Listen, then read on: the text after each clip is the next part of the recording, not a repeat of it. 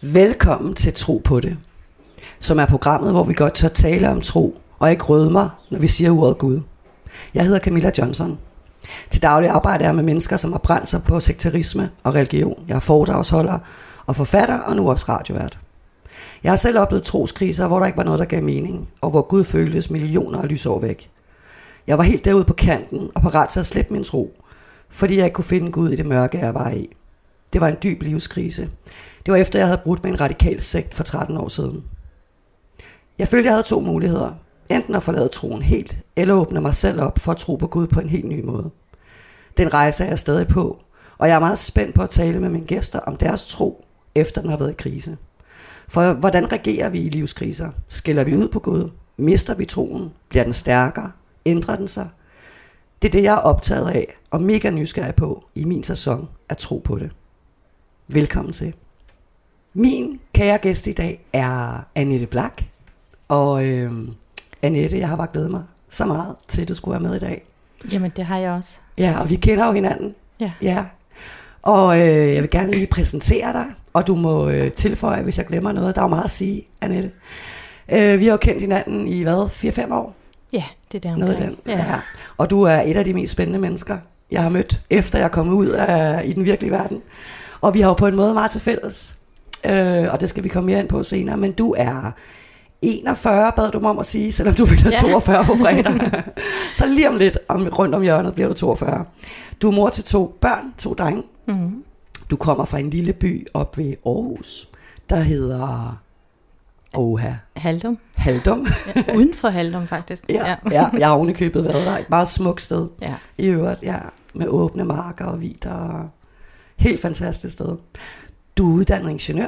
Ja. Ja. Og så har du den vigtige rolle at være medstifter og ildsjæl i Eftertro, og er organisationen Eftertro, som jo er en organisation, som hjælper mennesker, som har forladt et lukket religiøse fællesskaber, ja, og som på en eller anden måde enten har mistet troen, eller står i en svær situation, efter de ligesom enten er blevet udstødt, eller har forladt deres religiøse bagland, af den ene eller den anden årsag. Ja, og allerede er vores forening åben for der, hvor man tvivler. Altså inden man egentlig har taget nogle skridt. Mens man er i den der tvivlsproces, mens man stadigvæk er indenfor faktisk. Ja. Ja. Og vi har jo haft kontakt på grund af, at jeg er jo stifter af organisationen Inside Out, som på mange måder har vi jo samme målgruppe. Vi arbejder lidt mere med det sekteriske, og hvad kan man sige, måske de her mere ekstreme sekter. Og på forskellige måder arbejder vi anderledes, og dog har vi samme hjerte for, at mennesker skal lande trygt og rart og frit i den virkelige verden, kan man sige præcis. Det sådan? Ja. Det, og derfor har vi både et samarbejde jo, og vi to har også fået et venskab. Ja, det er dejligt. Og har lært hinanden bedre at kende. Så Anette, jeg starter med at spørge det, som jeg spørger alle mine gæster om, det er, hvordan fik du troen ind på livet? Hvordan mødte du tro? Ja, det er jo før jeg kan huske det overhovedet, fordi det har været i min allertidligste barndomsår, på grund af mine forældres tro på Gud og den religion, de tilhørte. Så jeg har ligesom fået det ind med modermælken, kan man sige. Ja. Ja. Og det var, hvad for en religion er det? Det var Jehovas vidner. Ja. Og prøv at tage os tilbage til din barndom. Det er sådan det første, du kan huske omkring tro og rigssalen, er det jo så, ikke kirken. Jamen egentlig det første rammer mig omkring minderne, det er jo, at det var hyggeligt og rart og et kæmpe fællesskab. Sådan en familiær sammenhold i den menighed, jeg voksede op. Det var trygt på mange måder. Der var sådan, vi var noget særligt. Det tror jeg også, det fyldte meget. Mm. Og var dine forældre meget troende? Ja, det tænker jeg. Ja. De var sådan oprigtigt troende, ja. Som barn, der tænkte jeg jo ikke over, at det fyldte i vores hverdag, men det kan jeg se i dag, at det har faktisk fyldt rigtig meget, fordi altså, Gud blev nævnt i alle mulige sammenhænge. Vi bad bordbøn og læste et lille skriftsted, sådan en dagstekst hver dag, og når man skulle forklare, hvordan verden hang sammen, jamen så var Gud med ind over, og det var også sådan, i forhold til vores liv, skulle jo kunne tåle, at Gud fulgte med i det, så vi skulle sådan ligesom leve op til en vis standard. Okay, hvordan fulgte med i det? Jamen altså, Gud var alle steds nærværende, jeg voksede op med at tro på, og kunne se, hvad vi gjorde, og følge med i vores tanker, og om de handlinger og tanker, vi havde, om det var sådan, de rigtige. Og var det en skræmmende oplevelse, eller var det trygt og rart at vide, at der var nogen, der passede på dig? Det var begge dele. Altså ofte, så i hvert fald i de første år af min opvækst, der har jeg tænkt det som en tryg og en god ting. Det ændrede sig, da jeg blev teenager. Okay, ja. Så du husker ikke som barn, at det var noget utrygt? Nej, for det blev serveret som noget godt for mig. Okay. Mm-hmm. Kan du huske, hvornår at du første gang stiller spørgsmålstegn ved din tro? Eller ved den tro, dine forældre præsenterer for dig? Ja.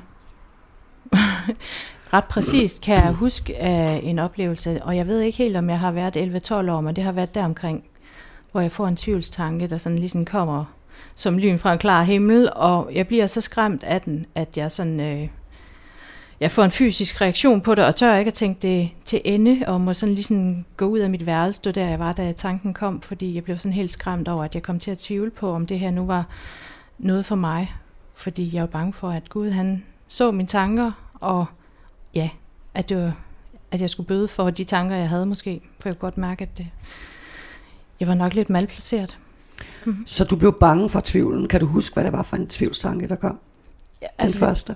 Ja, altså den her, det var helt konkret. Gav vide, om jeg ville være Jehovas vidner, hvis mine forældre ikke var det. Wow. Ja. Ja.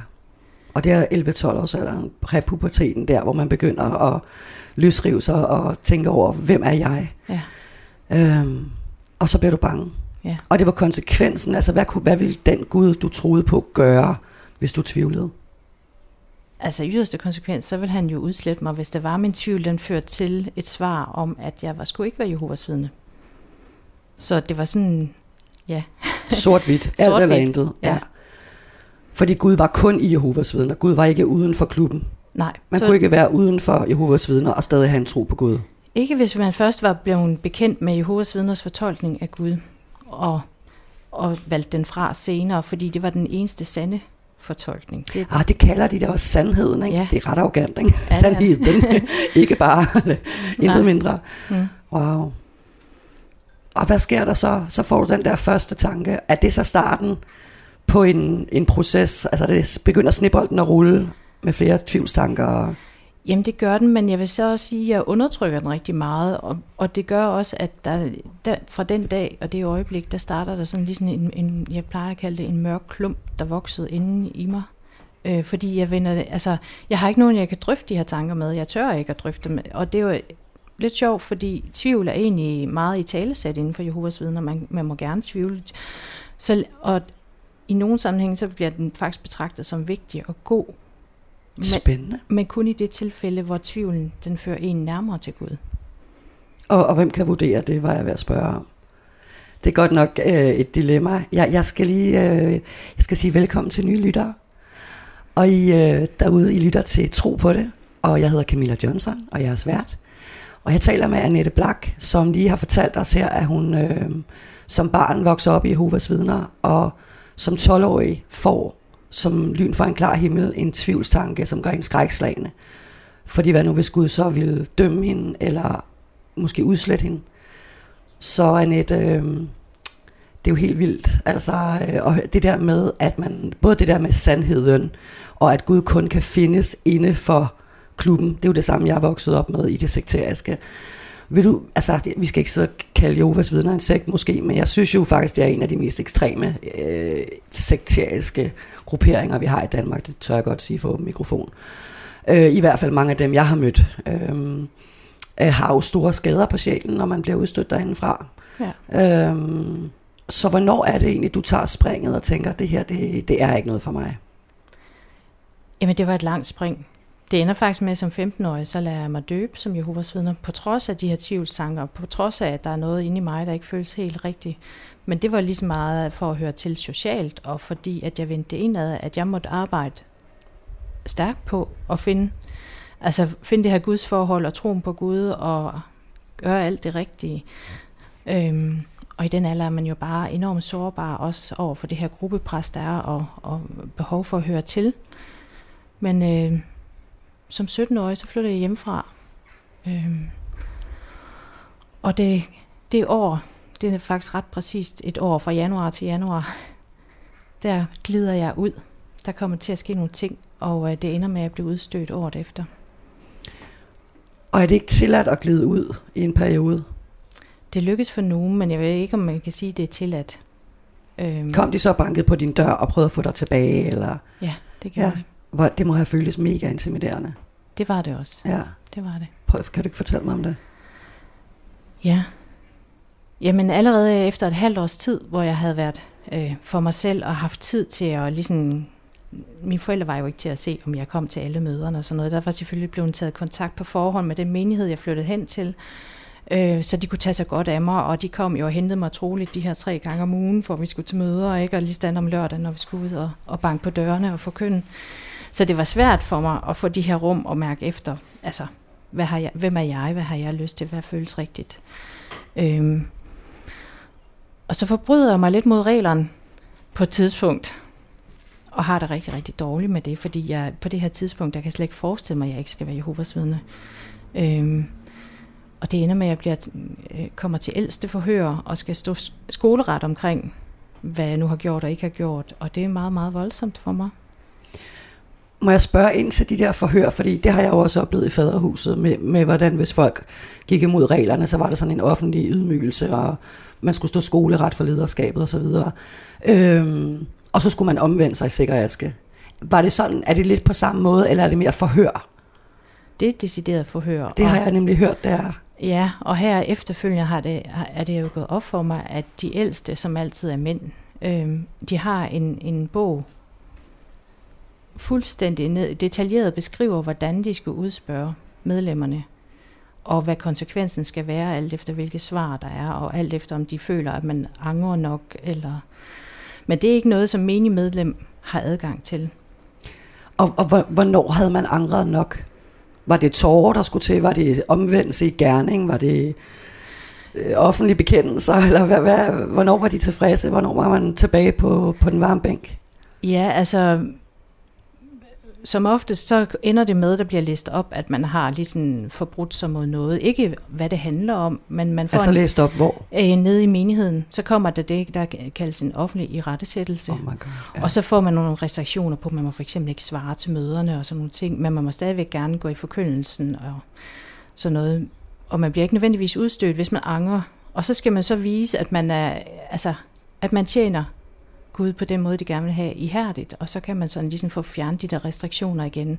Og det er det samme, hvis man er endt med at blive udstødt, så har man også en angerperiode, hvor man så skal vise, at man vil gerne det her, og man lever et rent liv, og kommer det først til en udstødelse, så er det også, så bliver man lagt fuldstændig på is, folk må ikke hilse på en, og man skal komme sådan, når indledende bøn og sang har været der, og man skal gå inden, at det så bliver afsluttet med bøn igen, de her møder, fordi får man ikke sådan ligesom besmitter det her åndsfællesskab. Det er surdejen, der gennemsyrer hele dejen der. Ja.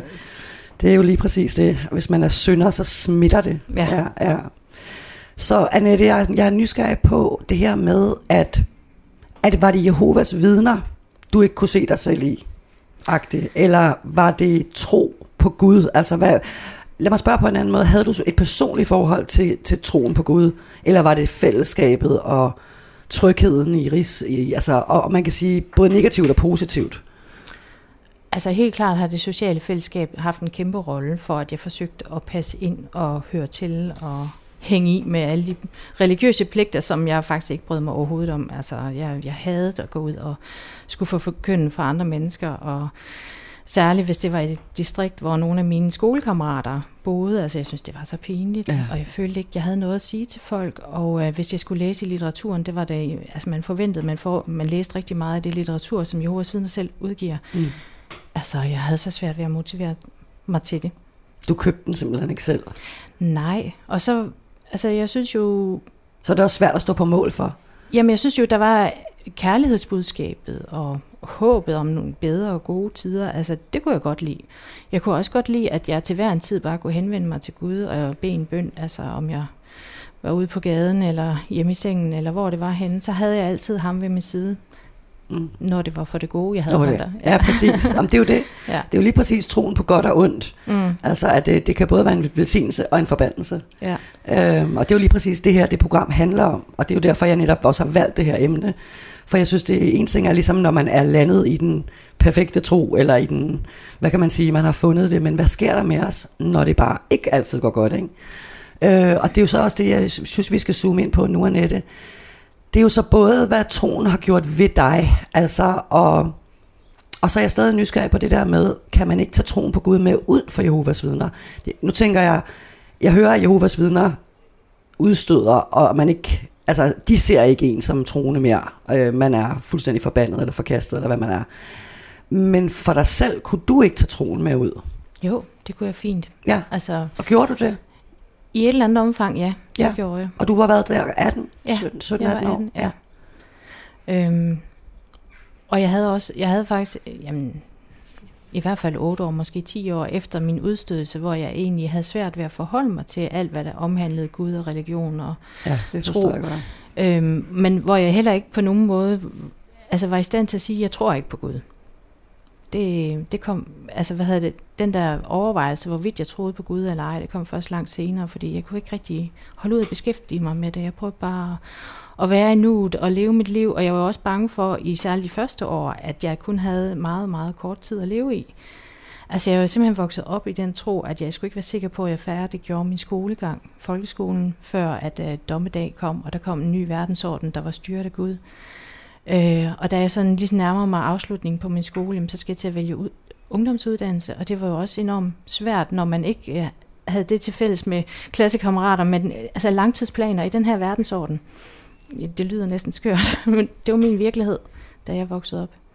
Så det er klart, at du ikke kan forholde dig til den Gud, heller ikke når du kommer ud, men du går stadig rundt med frygten i maven. Ja. Tænk nu, hvis han udsletter mig. Ja, også fordi jeg havde brug for det her rum, hvor jeg bare prøvede at være mig. Og prøve at mærke, hvor jeg ligesom skulle være.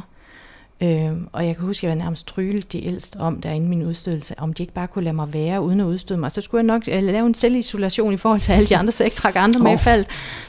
Det var bare ikke en mulighed, det var det ikke. Men jeg havde simpelthen brug for at prøve at mærke mig selv. Og jeg var også godt klar over, i forhold til det, jeg havde lært, så længe jeg levede syndigt, og det gjorde jeg. Altså jeg lavede ting som altså bare det at gå i byen og drikke sig fuld, eller ryge cigaretter, eller have sex uden for ægteskabet, og hvad unge mennesker nu gør helt naturligt. Du var som helt almindelig ung. Der var i hvert fald nogle ting, der skulle prøves af, ikke? Ja.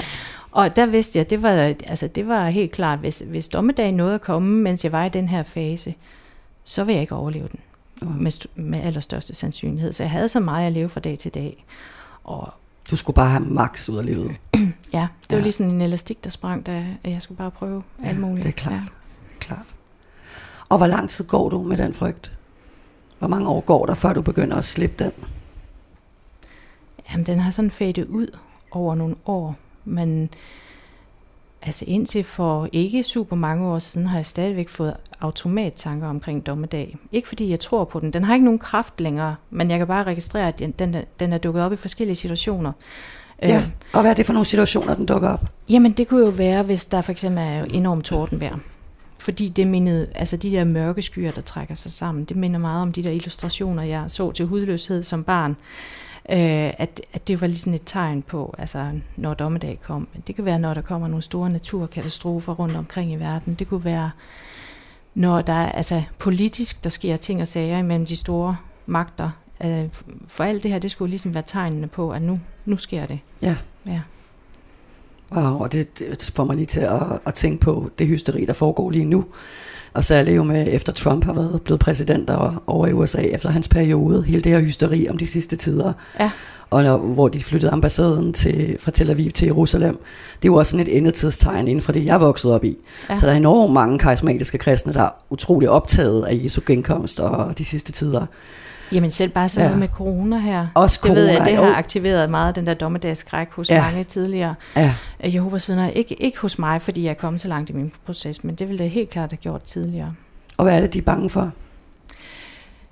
Jamen det er tegnene, de kan se tegnene. Ja, kan vide nu, om det er. De genkender simpelthen, nej, det var det, de sagde. Ja, tænk nu, hvis de har ret i, at det sker alligevel. Ikke? Exakt, altså, Ej, den kender jeg godt fra mig selv. Men altså mit holdepunkt i det har været, at jeg tænkte, jamen jeg har også lært, at Gud han kunne læse mit hjerte. Og der har jeg sådan tænkt, jamen jeg kan simpelthen ikke se, at jeg gør og siger nogle ting, som er onde eller er for at skade andre mennesker.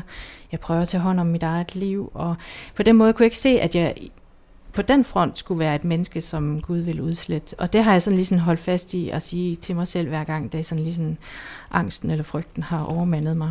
Og hvor er det bare også et godt råd måske til nogle af de lyttere, som sidder og mærker de her frygtstanker, eller genkender tegnene. Det her med at sige, jamen, hvis Gud er en god Gud, så kender han jo mit hjerte. Og han kan se, at, altså, hvordan jeg lever mit liv samvittighedsfuldt og så videre. Så hvorfor skulle han sende mig ind i en brændende...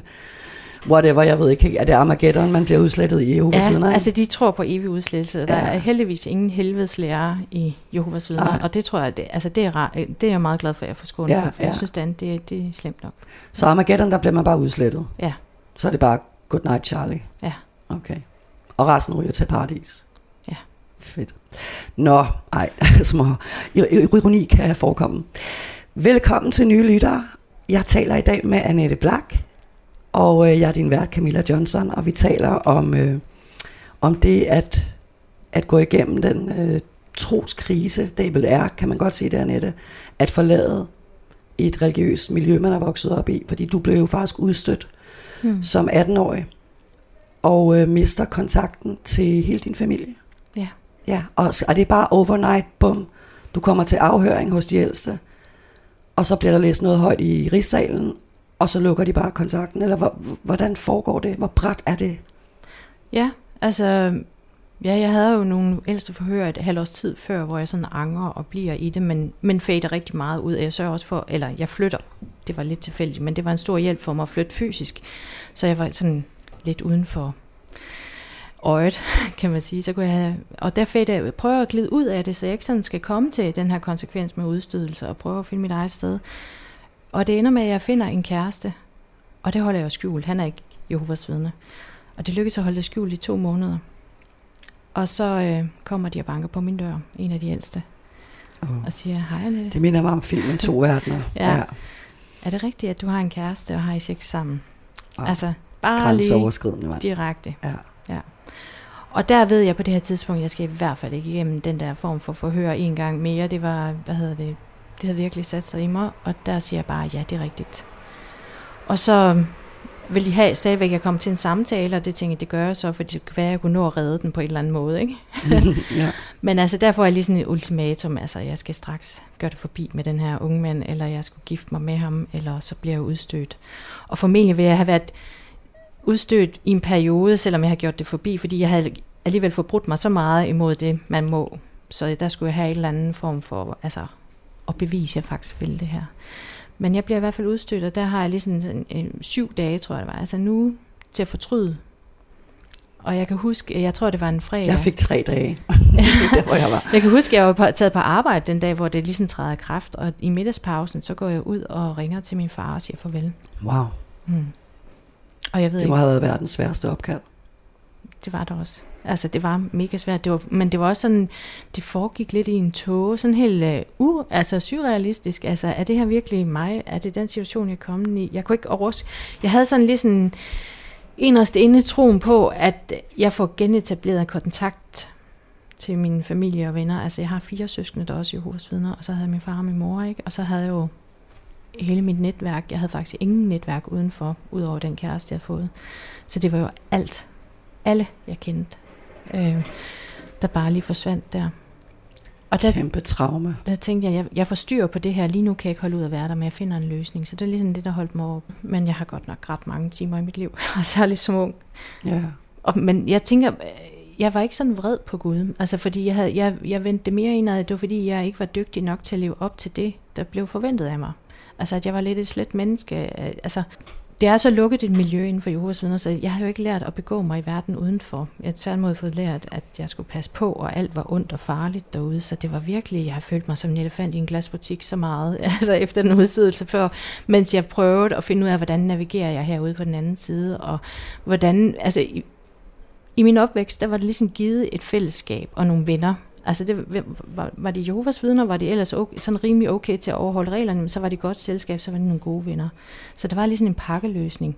Der var også en masse aktiviteter, sociale ting, og så var der alle de religiøse ting, og lige pludselig så står jeg helt uden noget. Altså det var helt enormt meget tid, jeg havde, når jeg ikke skulle passe de religiøse pligter, men jeg havde heller ikke noget socialt at falde tilbage på. Altså den sidste tid, inden min udstødelse, der vidste jeg jo godt, at jeg levede et dobbeltliv, og det måtte jo helst, eller... for Guds skyld ikke opdages, altså, fordi så ville jeg blive stillet til regnskab, ikke? Og der kan jeg huske, at det var bare rart Altså der var en eller anden form for, så nu er det overstået, nu kan det ikke blive værre, dengang jeg blev udstødt. Så det gav mig en enorm frihed. Og samtidig så følte jeg, at jeg kastede skam over mine forældre. Og gjorde dem kede af det. Det der med at føle, at jeg gjorde mine forældre kede af det, det var ikke rart. Så det der med, at vi ikke sås i mange år, altså det satte mig lidt fri til at prøve at finde ud af, hvem jeg var. Der må også have været en sorg i det, altså savn. Meget. Ja. Rakte du ud til dem i den periode? Prøvede du at tage kontakt til dem? Nej, det gjorde jeg først, da jeg var blevet gravid med min første barn. Og grunden til, at man ikke rækker ud, det er, fordi man bare ved, at der er lukket. Der er ikke noget af noget. Altså man kan ikke komme kravende og sige, kan I ikke gøre en undtagelse, eller jeg savner jer, kan vi ikke lige ses? Der er bare lukket. Ja, altså jeg tror, at min far og min mor har været meget forskellige i deres måde at fortolke det på. Og jeg vidste, dengang jeg fik et barn, det var i hvert fald en af de legale undskyldninger, der kunne være i forhold til at have kontakt. Så der skyndte jeg mig fortælle dem, jeg blev gravid, og jeg ønskede, at de skulle være bedsteforældre for mine børn, eller mit barn var det bare dengang, ikke?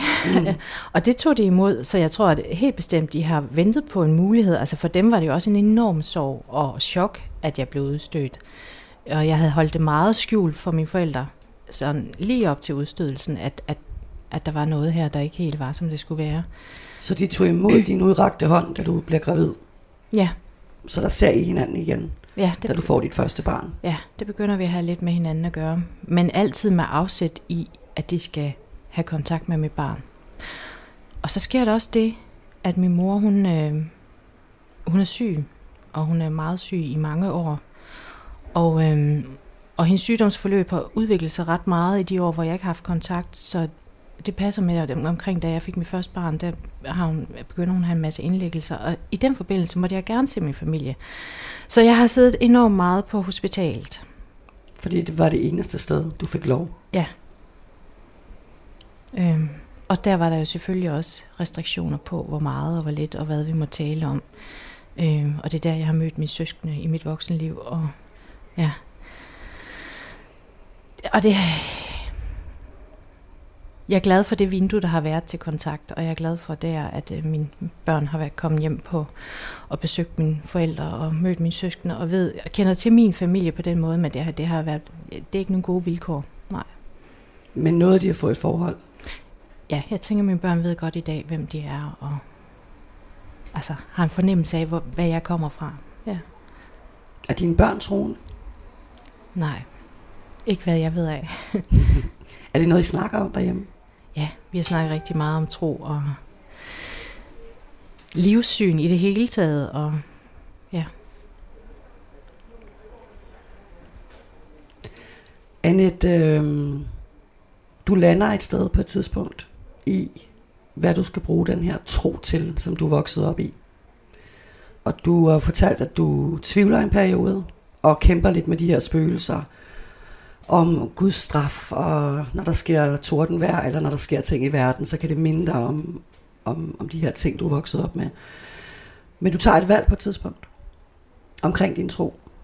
Er det ikke rigtigt? Vil du ikke fortælle mig om det? Jo, altså, jeg har svært ved at kalde det et valg, men mere en accept af, hvad jeg føler og tænker omkring det, fordi jeg tror, man kan godt prøve at overbevise sig selv om, at man tror eller ikke tror. Men inderst inde, så kan man jo godt mærke, hvorvidt man tror og hvad man tror, hvis man tør at mærke efter. Så på den måde er det ikke et reelt valg, man tager. Altså enten kan man tro, eller også kan man ikke tro. Det er sådan interessant. Ja, det kan jeg faktisk give dig ret i. Tro er ikke noget heller. Det kommer ikke udefra, jo. Det kommer indenfra. Mm. Og ikke engang intellektet kan overbevise hjertet. Det er nemlig rigtigt. Mm. Det er det der inderst inde. Men du kommer til et tidspunkt, hvor du må acceptere, at du kan simpelthen ikke købe den her pakke. Du tror ikke på det. Altså en ting er, at du har forladt Jehovas vidner, men du har måske stadig en eller anden tro på Gud i nogle år. Eller hvordan? Ja, jeg tænker, at det er sandsynligt, at der findes en eller anden form for Gud, men jeg tror ikke længere på, at det er sådan mere nærmest en person, der sidder oppe i himlen og holder øje med os. Det er mere sådan flydende, hvis Gud er der, så hvordan det ikke ham, men det er. Altså, og jeg tror, Altså det vigtigste, det var egentlig at få afkodet det der med, at Jehovas vidner havde ikke sandheden. Ja. Altså det religiøse, det troede jeg ikke på længere i. Og så kommer det der, jamen det er jo, der er jo 26-27 år, hvor jeg får... Ej, jeg læser en bog, jo det er måske også der midt i 20'erne, om, altså af Raymond Franz, som har været siddet med i styrende råd i Jehovas vidner og gået ud af det her. Han er meget troværdig i den her bog, han fortæller. Og der slipper jeg sådan helt endelig tvivlen på, hvorvidt Jehovas vidner kunne have ret i det, de har sagt. Ikke? Ja. Det er meget der har du alligevel været ude i 7-8 år. Ja.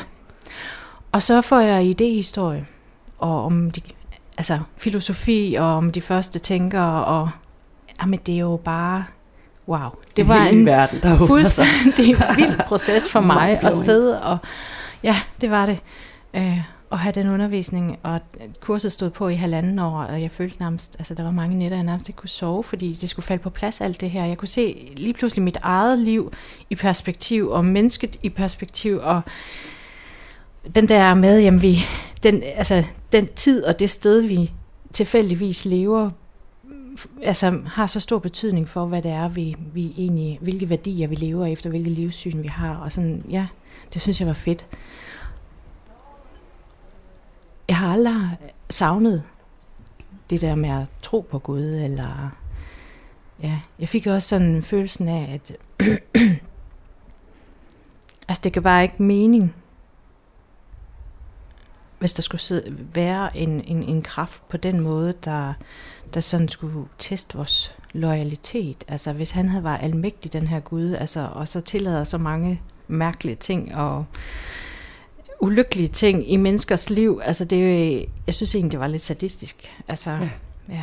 Den tror jeg, der er mange, der har. Den har jeg i hvert fald hørt tit. Og jeg kan huske der, da man var radikal kristen, så kom, at man skulle argumentere for, at ens tro var rigtig. Og man skulle diskutere med folk. Så havde folk, mennesker, man nødt til den der, jamen hvis der er en god Gud, hvordan kan han så tillade børn, der dør i Afrika? Hvordan kan han tillade krige? Og så lærer man jo nogle forskellige standardsvar. Men jeg tror da, vi alle sammen tænker sådan, og det er jo også lige præcis igen det her, det program handler om. Jamen, hvis der er en Gud, hvad er han så for en? Hvad er det for et billede, jeg har af Gud? Hvad er det for en tro, jeg har? Og du er jo blevet formet af sådan en ret hård badass Gud, undskyld, det er Camillas sprog. Altså, som selvfølgelig har der også været positive ting. Det har det da. Og det siger du jo også. Men det har været meget, meget firkantet. Du har, det har ikke været sådan, at du frit kunne mærke, hvordan du tænkte, Gud var. Nej, det blev dikteret, hvordan jeg skulle opfatte Gud. Ja. Har du nogensinde haft lyst til at gå tilbage? Nej. Du har aldrig haft tilbagefalds... Nej, meget, meget kortvarigt. I start 20'erne havde jeg en tanke om det der med at lade mig genoptage, sådan lidt pro forma. Ja. Og den droppede jeg nærmest som... øjeblikkeligt, fordi tanken om netop, jeg skulle til at kigge mig over skulderen igen, jeg kunne ikke holde jul med mine børn, og jeg ville føle mig så falsk. Og der havde jeg sådan, altså hvis jeg går tilbage til den religion, så skal jeg kunne stå inden for det, fordi sådan har jeg det generelt med ting, jeg gør i mit liv. Jeg bliver nødt til at kunne mærke mig selv i det, for ellers så går jeg hen og føler mig syg og deprimeret, og ja, en løgner. Det kunne jeg da ikke gøre. Altså jeg synes slet ikke, og det er også... uden respekt for dem, der oprigtigt tror, tænkte jeg. Ja. Altså, ja. Og det er Gud, der er også bedre tjent med, hvis han er der. Så det, grunden til, at jeg spørger om det der med, om du har savnet det, fordi jeg havde jo selv en periode, hvor jeg slet ikke magtede at tale om Gud, eller tro på det, eller når folk begyndte på noget, så lukkede jeg bare ørerne, jeg kunne slet ikke holde det ud. Nej. Og så begyndte jeg at mærke en længsel og et savn.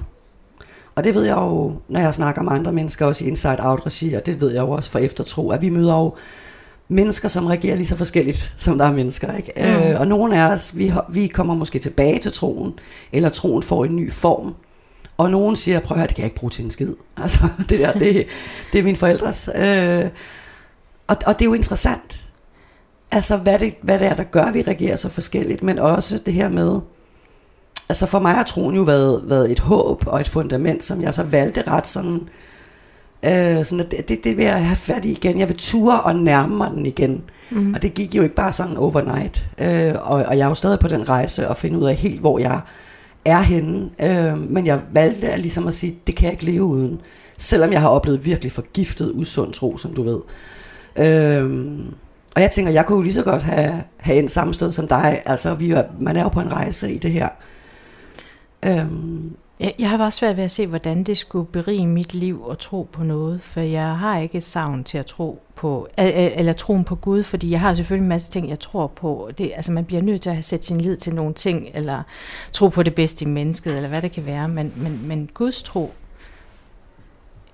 ja, det definerer ikke, hvorvidt jeg er et moralsk godt menneske, eller det er alt muligt andet. Ja. Om jeg har et meningsfyldt liv. For mig er det ikke nødvendigt at have en tro på Gud for at opleve, at jeg har det. Men jeg ved for andre, og det har jeg dyb respekt for og accept af, for andre kan det være anderledes. Men jeg savner da for eksempel sådan en troen på en højere retfærdighed, for det vil da bare nogle gange lette mit liv. Altså, at det kan godt være, at man skal sluge nogle kameler, også noget, der er vildt urimeligt. Men så tanken om, som jeg havde, da jeg voksede op som barn, altså jamen på en dag... Gud ser alt. Man kommer til at stå til regnskab. Den tro har jeg jo ikke mere på, at der kommer en højere retfærdighed sidste ende. Altså, så det må jeg bare acceptere ud fra den måde, jeg lever mit liv og ser det, tror på det. Så er det verden bare et ubarmhjertigt og hårdt sted at være for mange og i mange situationer. Men heldigvis også masser af gode ting. Og det er jo også derfor, det kan være barsk for mennesker, som kommer ud af en religion eller ud af et trossamfund. Det her med at skulle være i en barsk, ubarmhjertig verden, som du siger, og så efterlade troen. For hvad har man så? Mm. Hvad er det så, man skal klynge sig til i kriser? Og specielt, når man har været vant til, at der var den Gud, man altid kunne kalde på. Og det er jo også der, hvor rigtig mange netop får depressioner, og bliver altså dybt ulykkelige faktisk. Og så er det jo der, man har brug for hjælp, og måske netop... møder eftertro, eller møder nogen i Inside Out, som selv går igennem de processer, fordi det kan godt nok være svært. Ja. Først så mister man hele sit familiegrundlag, sine venner, og når man så når dertil, hvor man heller ikke engang kan tro på, at der er en eller anden magt, der har en retfærdighed, så er det jo, man skal til at kigge på sig selv og sit fundament, og det er en barsk. Mm. Ja, det er barsk. Altså jeg har tit tænkt på min mor der var meget syg igennem mange år, hvordan hun har taget det med krum hals, på grund af, at hun netop havde troen. Altså hun havde håbet om at skulle genopstå og leve i et perfekt paradis, hvor hun ikke var syg længere. Det tror jeg virkelig har holdt hende op. Så du ønskede egentlig, at hun skulle bevare den tro, for du kunne se den hjælpe hende? Jeg havde ikke noget ønske om at tage troen fra hende. Jeg havde et inderligt ønske om, at hun accepterede mig, hvor jeg var, og hvad jeg brugte mit liv på, men altså, det har jeg ikke oplevet, hun kom til nogensinde. Lige præcis, og det er jo så også der, hvor man måske nogle gange genopfinder troen på Gud, eller billedet af Gud på en måde, ikke? Mm. Fordi vi har jo, i det vi er vokset op i, Anette, har vi jo ikke fået lov til selv at definere det. Jeg plejer at sige sådan, at hvis jeg synes, at Gud er en orange sommerfugl, så skal du ikke blande dig i det. Nej. Hvis jeg har brug for det. Men også det der, det siger jeg tit, når jeg diskuterer med meget ivrige ateister, som virkelig har brug for at overbevise mig om, at du er jo idiot, hvis du kan tro på, at der er en Gud stadigvæk, og særligt når du har været det, du har været i, Camilla. Men hvor jeg har sådan en stædighed med, at hvis jeg tror på julemanden, så skal jeg have lov til det, og det skal du ikke blande dig i, så længe det ikke går ud over andre mennesker. Ja. Ikke? Er det ikke rigtigt? Så længe det gør noget godt for mig, og det ikke bliver en virkelighedsflugt, og det ikke skader mig. Jeg plejer at sige sådan, så længe frugterne, det er jo sådan et bibelsk udtryk, ikke? På frugterne skal træet kendes, men hvis det gør noget godt for mig selv og for mine omgivelser, og som din mor bruger troen til at komme igennem en svær sygdomsperiode, måske oven i købet at face døden. Det der er problemet der, det er jo, at din mor alligevel er en del af... Men min mor fravalgte også noget behandling på grund af sin tro. Ja, for eksempel, altså, så er der et blodspørgsmål, hvor de... Altså, der var sådan flere ting, hvor jeg sådan lidt... det holdt hende op mentalt, og gav hende udfordringer på andre områder, ikke? Ja. Ja. Der er der nogle voldsomme konsekvenser, jo også inden for Jehovas vidner, i forhold til sygdom og blod og alle de her ting. Ja. Så til nye lyttere vil jeg bare sige, at du lytter til Tro på det. Jeg er din vært, Camilla Johnson, og jeg snakker i dag med Anette Blak, som er vokset op i Jehovas vidner, og som ung voksen er i en brydningsproces omkring tro, og det her med den Gud, hun er vokset op med, som ikke er den mest hyggelige Gud, for at sige det mildt. Og på et tidspunkt vælger et liv uden troen på Gud. Til gengæld, Anette, så tror du på rigtig meget andet. Du tror på mennesket ja. Og humanismen. Ja. Og du er også lidt af en feminist, er du ikke det? Jo, det eller, tror jeg. Det tror jeg faktisk også, du er. Jeg har fundet ud af, at ordet feminist, det kan virkelig tolkes på mange måder, men jeg er den rigtige slags. Selvfølgelig er du det, intet mindre. Så, altså, reel lighed og frihed til alle, uanset, ikke? Altså, med mindre det går ind og konflikter med andres liv, ikke? Ja. Mm. Mm. Hvad med dine børn der som de, nu spurgte jeg før, om de troede på Gud, men de er jo gået på almindelige folkeskoler og har vel haft kristendomsundervisning, og er de konfirmeret? Ja, altså den ældste er den yngste, skal snart, så hvad hedder det? Og det har jo også været et stort samtaleemne derhjemme, hvad der lå til grund for deres valg omkring det, fordi de er ikke barnedøbt, så det er jo ligesom noget, de skulle inden konfirmationen. Ja. Vil du kunne have accepteret, hvis nu, eller det kan de jo stadig nå, hvis nu de kom hjem og sagde, jeg tror på Gud, eller jeg er blevet kristen, eller jeg startede en kirke, eller en eller anden tro? Altså det er meget, meget vigtigt for mig, at børn og jeg kan se forskelligt på verden, og det er i alle mulige henseender, også omkring tro, og så at være lige gode venner for det. Det må ikke skille os ad. Det er sådan en værdi, jeg virkelig har prøvet at lægge i den relation mellem børn og mig, at vi skal kunne være enige om at være uenige. Men det skal da heller ikke være nogen hemmelighed, at det har da været svært for mig, at de gerne vil konfirmeres, fordi jeg har ikke helt... Altså, ja, det har været lidt akavet for mig, men jeg er jo endt med at tage med i kirke og støtte op om dem, og... Fordi jeg kan også se, at præcis som da jeg var 15 år og lod mig døbe i Jehovas vidner, der er en kæmpe pres for at høre med i fællesskabet og socialt. Og for eksempel også deres fars familie er jo døbte kristne. Så der er jo ligesom noget kultur, man også skal ligesom finde ud af, hvor passer jeg ind? Hvad skal jeg gøre for at føle mig hel? Ja. Ja. Fordi samtidig vil du rigtig gerne være en del af det samfund, du er kommet ud til. Mm. Og du vil gerne have dine børn hørt til. Ja. Men samtidig så kan det måske være svært, fordi du tænker, nej, der skal bare ikke stoppes noget ned i dem, som ikke... Altså jeg synes jo slet ikke, at høre til, at børn, der er under, og slet ikke teenagebørn, der er skrubforvirret på første sal, ikke? Altså de skal jo ikke tage stilling til den slags. Man kan jo sagtens være troende, uden at indvise og tilslutte sig et bestemt trossamfund eller en religion. Fordi det altså for mig... Rigtig tro er jo en meget personlig ting, og den, det kræver ikke, at man tilhører noget bestemt sted, eller giver kontingent til nogen. Altså, den er gratis, den er fri, troen. Ja. Men tænker du ikke, eller tror du ikke også, det er, fordi folk har brug for at dele det i et fællesskab, dele troen, og dele tanker om Gud? Er det ikke det, der gør, at det opstår, de her samfund, religiøse samfund? Fordi altså, en ting er, at troen er privat, men der sker også noget med troen, når den bliver delt. Men det er jo også meget båret af kultur og noget socialt, det med at være i samme eksistens med hinanden, så skal der være nogle regler og nogle normer, som man agerer fælles ud fra. Og der er det jo også, vi lever i en ret oplyst tid og med en masse videnskab den dag i dag, men det er jo ikke ret længe siden, vi ikke vidste ret meget om ret mange ting, og der har mennesker jo altid haft brug for nogle forklaringer, man har også brug for at håndtere livsfaser, altså når man bliver født, når overgangen til voksenlivet, døden, så videre, og så laver man forskellige kulturer omkring det, og det her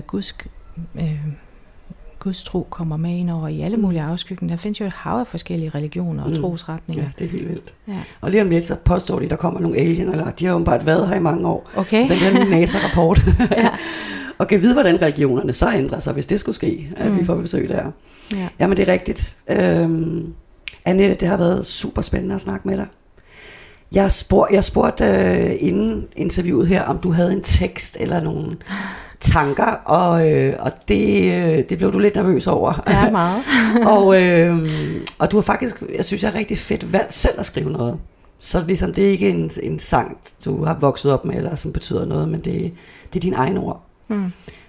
Men inden du får lov at læse det højt, så kunne jeg godt tænke mig at spørge dig, om du har et råd til folk, der sidder, det kunne måske netop være nogen, der sidder i et lukket miljø, eller et religiøst miljø, fællesskab, eller nogen, der lige er kommet ud af det, som kæmper med den tro, de er vokset op med. Altså helt klart, og det vil jeg ønske, at jeg havde haft større mulighed for, da jeg selv gik ud. Det var meget angstprovokerende, og det er det for mange. Men det der med at opsøge ligesindede, som altså nogle andre, der har været en lignende situation, nogen man kan spejle sig i, nogen der lige er et par trin foran, det er enormt helende, og en kæmpe, ja, det kan virkelig gøre en kæmpe forskel i, hvor lidt eller hvor meget man slår sig på og tvivle på sit religiøse fællesskab og måske forlade det eller blive smidt ud. Så du siger til dem, som sidder ligesom i den der situation, prøv at finde nogen, som måske har været i samme situation som dig, nogen du kan spejle dig i. Ja. Og, ja. Også fordi, at det er rigtig svært at finde nogen, der forstår dybden af problematikkerne, fordi det er både noget socialt, man mister, men det, og så er det hele, altså, det er jo livsfundamentet, ikke? Også den der med, jamen, jeg var opdraget til at tro, mennesket var 6.000 år gammel, ikke? Og i dag, der tror jeg jo på, at evolutionen, at det er sådan, det hele foregår, ikke? Mm. Det er altså noget af en omkodning. Mm. Det har trådet ind i alle mulige ting, og det stikker enormt dybt, og der er en masse sorg og savn, og måske også skam, altså, som man lige sådan skal have bearbejdet. Men Anette, du skal også til at læse et smukt skriv højt for os. Ja. Jeg vil bare sige tusind tak, fordi du havde lyst til at snakke med mig, og dele din historie, og dele dine tanker omkring tro. Det var en fornøjelse. Jamen, selv tak, jeg er spændt på at høre resultatet. Ja, det var i hvert fald... Ja. Synes jeg er rigtig spændende. Jeg synes, vi kom ind om lige præcis både der, hvor troen bliver en styrke og en velsignelse, for det er jo også det, du beskriver, men også der, hvor at den faktisk bliver en forbandelse. Ja. Og du hjælper jo rigtig mange mennesker i eftertro, og i dit liv deler du jo din historie for netop, at andre ikke skal stå alene, og ikke stå med den skam, som du lige beskrev, når de kommer ud af det religiøse miljø. Tak for det store arbejde, du gør. Det er mega sej at se op til dig. Og selv tak. Altså, ja, jeg synes virkelig, du gør det godt, Anette.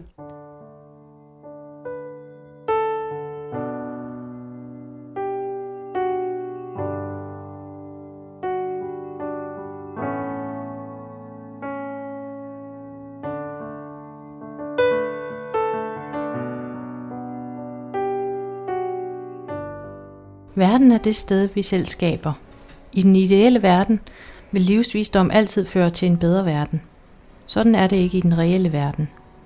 Alligevel er der håb for menneskeheden, selvom der måske ikke er håb for dig. Verden er meget mere end blot mennesket og dets væsen. Verden er alt på jorden og i universet. Livet er en gave fra verden før dig. Livets gave kan være en velsignelse og en forbandelse. Det afhænger af tid og sted. Du har ikke nødvendigvis den store indflydelse på dit og andres liv. Frihed er for de heldige, de få heldige. Fuld frihed er blot en illusion for enhver. Hvis du formår at være til stede der, hvor du rent faktisk kan have en indflydelse, så vil du opleve en mening med dit liv. Tankens kraft er den stærkeste kraft hos mennesket. Alligevel kan den ikke herske over naturens kræfter, så brug den i samspil med denne. Jeg ønsker for enhver at have mulighed for at præge sit liv i den retning, der føles meningsfyldt og harmonisk. Harmoni i dit indre, harmoni med din omverden. Godt og ondt er komplekst og ikke afgrænsende, firkantede kasser. Når du gør noget godt, gør du det på et fundament fra tidligere tider, når du gør noget ondt lige så. Vær med til at bygge et godt fundament til kommende tider med dit liv, dine valg og din tilstedeværelse. Lad kærligheden vokse fra dit indre, og lad den sprede sig vidt og bredt. Oh, I love it. Hvor er det smukt, Anette. Forfatter Anette Blak. Der var jeg lige i et filosofisk hjørne. Smukt. Ja. Jamen, tusind tak endnu en gang, Anette. Og så må du komme rigtig godt afsted ind og passe dine møder. Ja, jamen. Du skal ind til København nu. Ja, det skal jeg. Ind til Søde Simon fra Eftertro. Ja. Så skal I planlægge noget der. Jamen, til jer kære lytter vil jeg bare sige tusind tak, fordi I har lyttet med. Du har lyttet til Tro på det. Jeg hedder Camilla Johnson. Min gæst i dag var Anette Blak, og vi sender om en uge igen om lørdagen 8.05, og du kan også altid finde os på podcast.